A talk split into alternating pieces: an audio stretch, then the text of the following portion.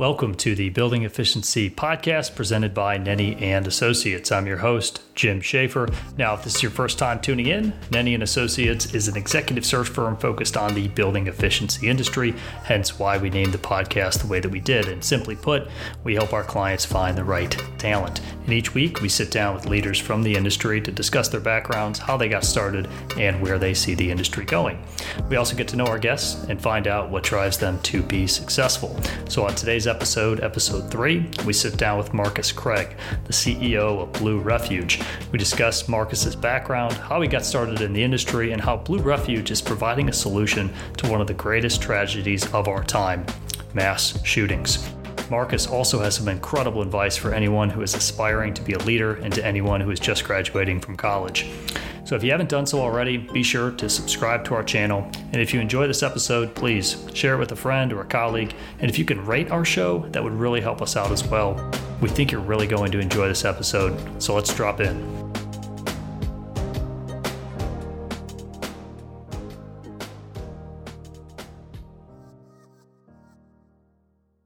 All right, welcome everyone to the Building Efficiency Podcast. Today we are sitting down with Marcus Craig. Marcus, welcome to the show. Jim, great great to be here. Thanks for having me. Yeah, of course. So, for anyone who's listening to this episode at a later date, today is May 20th, 2020. We are still in the middle of this weird coronavirus pandemic. It's had a major impact on the economy and in our industry, of course. So, I promise this podcast episode is not going to be about the coronavirus pandemic. I think there's plenty of content out there for that. Everyone's probably sick of hearing it by now. But uh, Marcus, just curious. I mean, how have you and your family been adjusting just over the last couple of months? Yeah, so so we've been we've been doing well. You know, I think uh, we're just weathering the storm like everybody else. Um, but uh, like most people, I think we're getting a little stir crazy, right? So uh, here in Georgia, things have opened up in the past uh, couple of weeks, and so we've we've embraced that, and so we're we're ready to uh, ready to get out and about, but we're doing well. How about you? How about you and your family? Yeah, we're doing good. We're doing good. Just adjusting to the uh, the new schedules, right? My my daughter's not going to going to daycare, so she's at home 24/7. So if, if you guys hear a baby crying in the background, that's what's going on. Uh, you know, my, my wife is in her uh, fifth year of a PhD program, so she's not going to, she's teaching classes online. So we're all just adjusting to these new schedules. But, you know, we're down here in Tallahassee, Florida.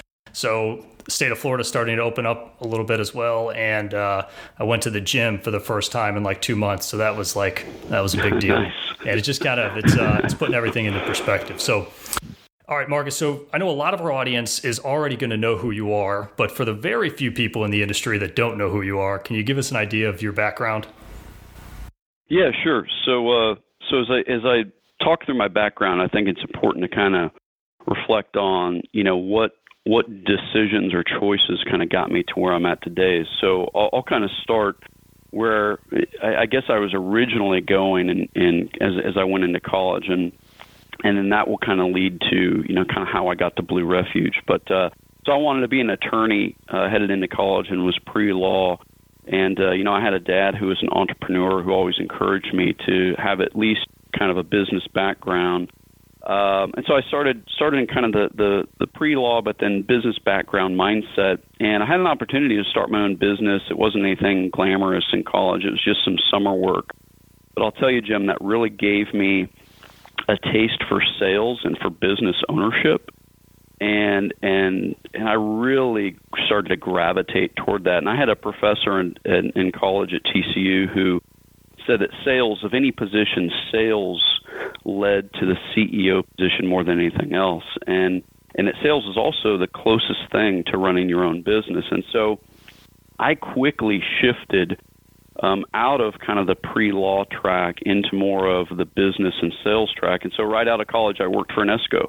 Um, it was a company that was later acquired by Schneider, but I did ESCO sales for about five years and really enjoyed it. And then from there, I decided to pursue an entrepreneurial opportunity, uh, small business opportunity with my dad in Florida. And I got some great kind of small business leadership experience there. And as we kind of looked to sell that business, I got back into the ESCO business in Florida and spent a couple of years, two or three years with an ESCO there and uh, and had kind of an interesting experience. uh, there. I uh, had the opportunity to kind of observe, um, you know, maybe what not to do um, from an ESCO model standpoint. And, and I don't really mean that in, in a negative way. I just mean that you can learn from really good situations and sometimes you can learn from from maybe negative situations and so that learning actually kind of paved the way as I went to Schneider in 2011 uh, as a in, a in a leadership position as a sales manager, um, and then of course spent a number of years there. Um, and that leadership experience that I got at Schneider really paved the way for where I'm at with Blue Refuge today. Okay. And before we get into Blue Refuge, which we definitely want to touch on that, you mentioned the, the role that you stepped into in 2011 being leadership. What was attractive to you about going down the leadership track? And, and, can you just kind of walk our audience through how you landed there and maybe some of your, your lessons learned along the way? Yeah, absolutely. So I, I think what's attractive about leadership is the opportunity of influence and impact. You know, and and so sometimes as an individual contributor, you don't get that. Um, you you can, but in a broader leadership position, you have an opportunity to build something. And and I've in in different leadership positions that I've had throughout my life, I've loved that opportunity of building something and leading and impacting and influencing. And so, you know, as as I came to Schneider, Jim, I'll never forget. I was watching this this kind of onboarding HR video that you know that everybody watches, uh, and it, it was a management kind of training video, and it said, I'll never forget this because I wrote it down on on a, on a sticky note. It said a highly engaged, highly positive team environment creates highly productive employees. And I thought I, I, I hit pause on that video, and, I, and again I wrote that down. And, and again, it's a highly engaged, highly positive team environment creates highly productive employees.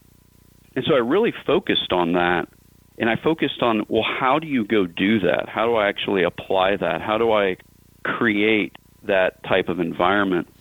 And so I became, that kind of led to me becoming a voracious leader on the topic of leadership itself. And so I, I started to kind of digest, you know, the John Maxwell's, the Dave Ramsey's, uh, Kouzes and Posner's Leadership Challenge, uh, a, a pastor that I follow named Chip Ingram, and and I focused on applying those concepts. You know, John Maxwell says everything hinges on leadership. So I made a commitment to not just reading books, but truly trying to absorb them and apply them. As these guys were basically my mentors and my leadership coaches. And so I'd take two or three concepts from these books and really try to implement them. And and another another individual that I admire, and Jim, you know me, I'm I'm a big big on quotes, and and a, a late Jim Rohn said, "Wisdom uninvested in labor is wasted," and so I, I took that to heart, and I really tried to apply that into leadership and create that highly engaged, highly positive team environment. You know, I think it's important to note here too that um, the application of what you're reading, because I think it's it's very easy to just get caught up in finishing a book, putting it on your shelf, and checking it off the list. Okay, I finished a book, but what are you applying, right? So I, I just wanted to pause and, and really make note of that, and that's something that I mean, shoot, I need to do a better job of because I think sometimes I, I really enjoy reading and I get a lot out of it. But you know, what are those one or two things that you can really take and apply to your to your life at home or, or at work or whatever it is? So really, just pausing for a moment and try to absorb that information. I think that's uh, that's awesome. So let's transition here to uh, to Blue Refuge. You landed there, and I think a lot of people are going to know Schneider Electric, but uh, not as many people are going to know Blue Refuge. So can you just uh, give just a brief background on Blue Refuge and maybe just a little bit of the story and how you landed there?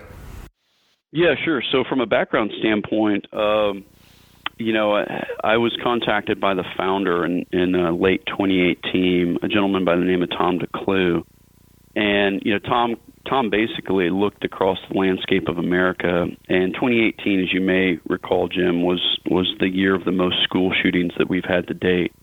And Tom was just really kind of disenchanted with the lack of activity going on in schools to address this. And so he he's an outside the box thinker, and he said, "Hey, we we've got to do something." And and when I met Tom, our values aligned. Uh, we connected very easily, and we both had this vision of making a big impact in the lives of youth and teachers uh, in schools across America. And and our vision was to be a change agent. And, and I love I love that word that that that that idea of being a change agent. And so we wanted to really move the needle. All the trends uh, I don't I don't know if you're aware but all the trends are still very negative around suicide uh, anxiety depression uh, not only in our teenagers but now we're seeing all of that in the preteen years and then, of course, there's violence that, that can be correlated with that, with, with mental health decline. And so we had this vision of making a, a really big impact and, and restoring. Our mission is to restore peace of mind to schools. So when you look at Blue Refuge, we focus on comprehensive school safety from the inside out. And and from the inside out, in and of itself, kind of has a, a, a dual meaning. And inside out means that we start inside the mind of our youth and our kids, and we really focus on the core issue of mental health. And that's the first area that we engage and the first area that we want to make a big impact in. And then the other meaning of inside out is a lot of folks don't realize that the majority of violent threats for schools come from within. And there's actually a stat out there that says 95% of school shootings come from within, meaning they, they come from people who are supposed to be in the building, students that are supposed to be in the building. And so we want to take mental health and training and technology, and we really want to address the inside out threat and do it holistically and, and comprehensively. What you just laid out there is is impossible to argue with. I mean, who doesn't want a solution for their school to to reduce these tragedies that are happening?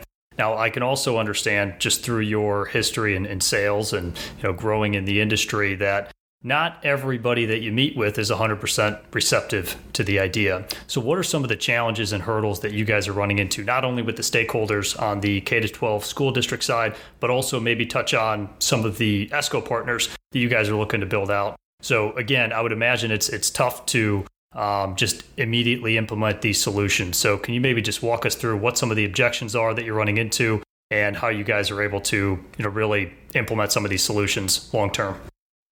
Sure, sure. So I think I think a lot of it is is as with any business, and this is related to the ESCO business. A lot of it is client education um, and trying to help schools and and leaders in the K twelve industry understand uh, what the, the research and evidence shows on school violence and mental health and threats. And the majority of schools, what we found, and, and this isn't this isn't a negative thing. Uh, it's just one aspect of it. But the majority of schools are investing in external security, um, in the threat coming in from outside, whether that's fencing or vestibules or access control, video surveillance, and and and I want to I want to make sure that I'm clear that those things are great. You have to have a layered security approach.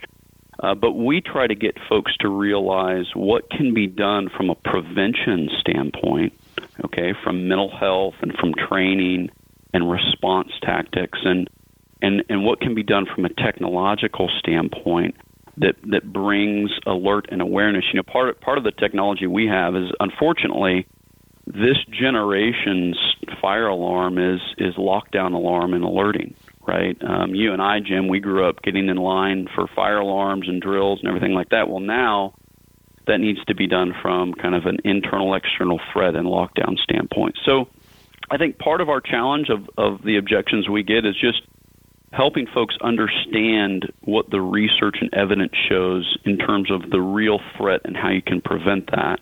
You know, and from an ESCO standpoint, um, obviously, you know, I know that business very well. The majority of my career was in the ESCO business. A lot of our team has ESCO background. And so we understand what ESCOs are doing and how they're approaching their clients and the value they're trying to bring and how a lot of times it's outcome based. So we're trying to, as we engage ESCOs, try to say, hey, look, we can we can help you. You know, prior to the pandemic, safety and security is the number one topic with school right? I mean, it's the number one issue. So, hey, we can help you uh, further provide a solution in that area and, and broaden your offer to your to your client base um, and bring in some subject matter expertise in, in that area and, and really differentiate you, you know, in, in the marketplace. And so, um, so that's kind of been our approach. And of course, there are challenges and hurdles that come with that. Uh, but but uh, like anything else, I think we can overcome them.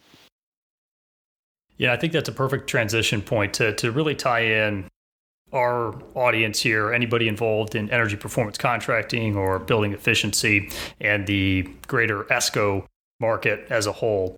So I know one of the trends that we've been seeing just over the last couple of years, and we've seen case studies for public private partnerships, or what's oftentimes referred to as P3. And that's kind of where we see the industry going and where a lot of our clients see the industry going. So, you know, as you guys take the, the Blue Refuge model and the way that you guys are building this out, the value that you're bringing to your stakeholders there, how is Blue Refuge positioned to participate in the P3 discussion moving forward? Let's say we're sitting here two, three years from now. What will the solution look like three years from now versus today? So I know I'm asking you to dust off your crystal ball, but I'd be curious to hear your take on it. Yeah, sure. So to your point, Jim, I, I think that the P3 model is going to continue to advance. Um, there's a number of benefits to it, right? It offers ease of procurement. Um, it offers financial solution um, through the as a service model, right? Um, it, it offers a compilation of expertise, whether that's energy efficiency or security or IT, but it really gives this kind of overall strategic alignment with clients and, and offering multifaceted outcome based results. And and so it's really kind of that that ESCO approach on steroids. And and where we can fit into that is, is really simple. It's it's very similar to how we fit into the to the ESCO business is we can we can be a key component of that safety security offer. I, I think what you're finding and seeing obviously in the P3 side is the more comprehensive of, of a P3 effort where it touches a lot of different industries and solutions and aspects and expertise, uh, the more robust it is, right? And so we can we can be a key component of that. And our model at Blue Refuge, our model is built around being this outcome based, long term service and solution and package. And so we would actually fit very nicely into that. And so as the P3 model continues to grow and advance, I think you're going to see more technology, right, infused into that. And we would fit nicely in there from a health, safety, and security standpoint. Um, and, and we're already engaging in, in some of those conversations, but uh, but it seems definitely as though that is the direction uh, that the public sector is heading. Much needed solution, without a doubt. I don't think anyone's going to argue with that. And for those of you who are interested, we'll include a link to the Blue Refuge website in the show notes. So, as we wrap things up here, we want to transition into uh, we call the core four here on the Building Efficiency podcast, the four questions that we ask to every guest who comes on. So, if you're driving in your car or you're running on the treadmill right now, either pull over or hop off the treadmill and get ready to take some notes because I'm sure Marcus is going to have some very valuable information here. So, first up, Marcus, what are your daily non negotiables? Uh, yeah. So first of all, Jim, thanks for setting the bar really high there uh, for, the, for these answers. Easy but, questions uh, on the Building Efficiency uh, podcast. That's right. That's right. So daily non-negotiables. Um, you know, Jim Rohn, uh, again, a guy that I mentioned before, uh, he has a quote that says, "You run the day, or the day runs you." Okay, and so mornings are of utmost importance to me. And so I, I like to get up early. And for me, uh, my faith is, is my priority. And so I spend time reading the Bible and praying first. And then I look at I look at my whole day and what my, my daily objectives and my goals are.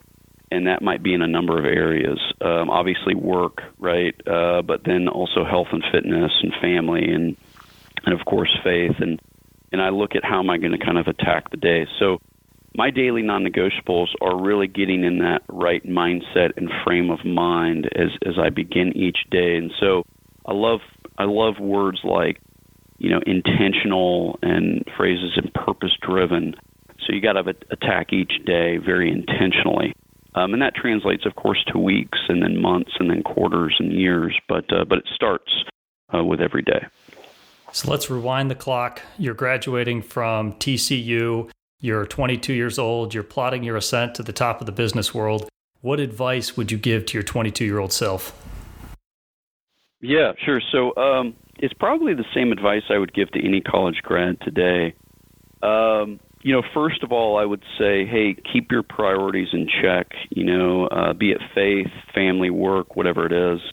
Uh, just make sure that that you have kind of that that prioritization of of what's most important. Um, you know, secondly, um, I think a key question that you have to ask is, who are you becoming? Um, there's a, a pastor I listen to named Chip Ingram, and he talks about it's not about what are you doing, what are you accomplishing, but ask the question, who am I becoming? And so that that causes you to really think long term, you know. And there's ideas around sacrifice now or regret later, and I'll tell you that this is a key area for me, and it goes into kind of back to even the daily non-negotiables, but you've got to develop good habits. If there's advice that I would give people as you're coming out of college, it's develop good habits. There's actually research that shows that the habits you develop in college will last you likely your lifetime. And so if you need to reshape those or if you need to augment some of those,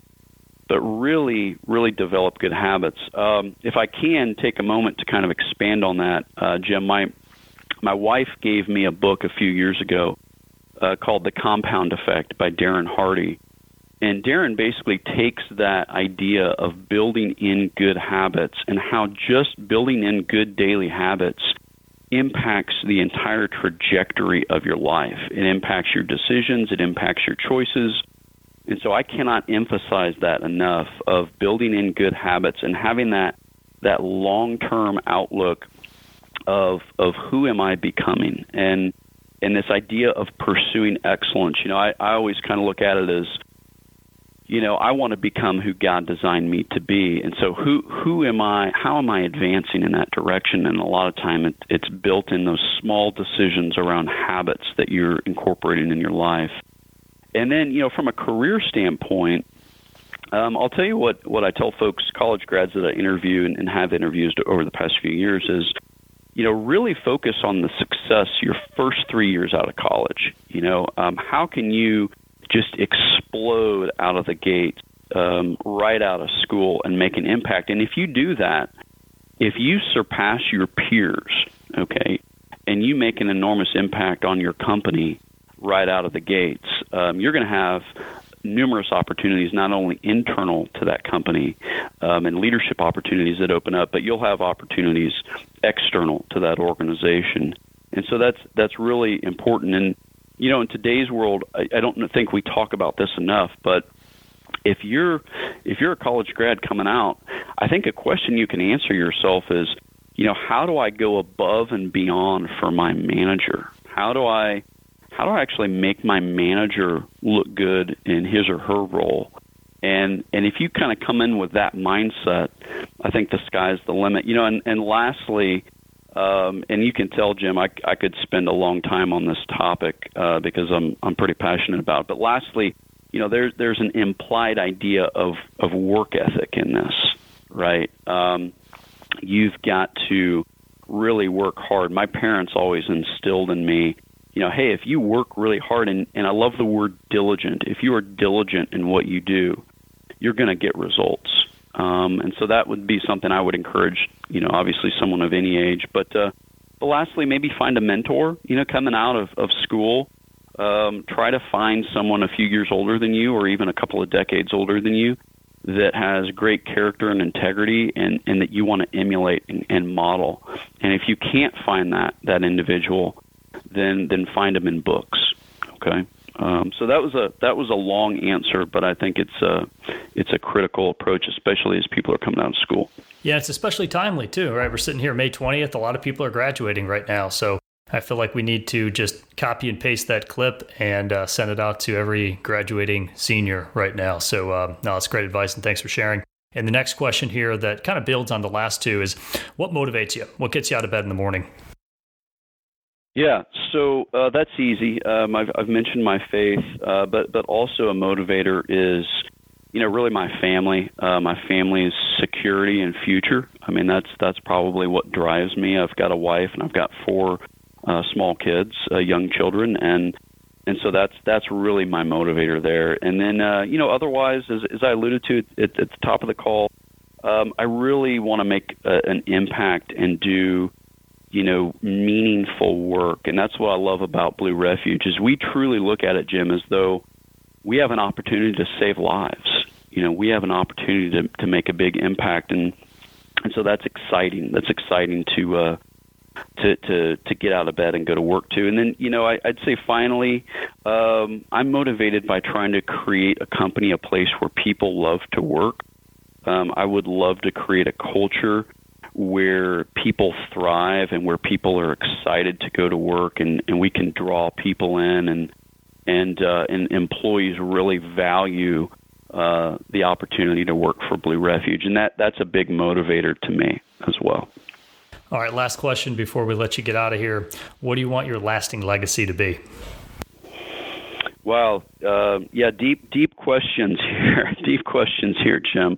Absolutely. Um, so first, you know, from a legacy standpoint, you know, I'd have to say it would be um, character integrity uh, are, are the most important. So I would want to be known as a man who walked with God, and my life uh, reflected that. You know, and and that translates into you know impact and influence that I would have on my wife and kids that they would feel loved and cherished and that that ultimately I influenced them and led them in a very positive way um, as they go throughout uh, life. Um, you know, and then after my family, I'd I'd love to make um, a big difference just on on society. Right, is to leave that that lasting impact and influence and and to as I as I mentioned earlier to become who God designed me to be and really really leave a stamp on not only my family but community and society